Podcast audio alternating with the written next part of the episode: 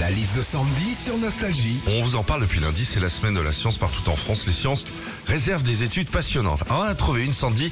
Quelles sont ces études dont tout le monde se fout gaiement Au bout de combien de temps peut-on péter dans un couple?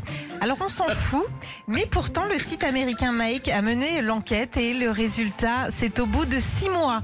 Ah. Six mois que les couples commencent à se libérer un petit peu. En même temps, six mois quoi, on est au-delà du ballonnement. hein.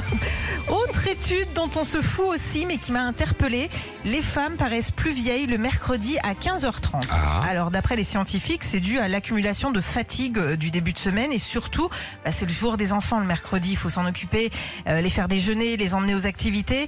En gros, donc si je résume, là il est 6h50, j'ai 43 ans, dans 8 heures j'en aurai 153. hein.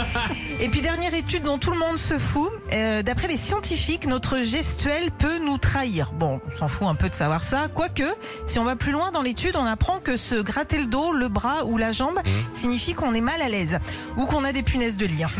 Retrouvez Philippe et Sandy, 6h-9h sur Nostalgie.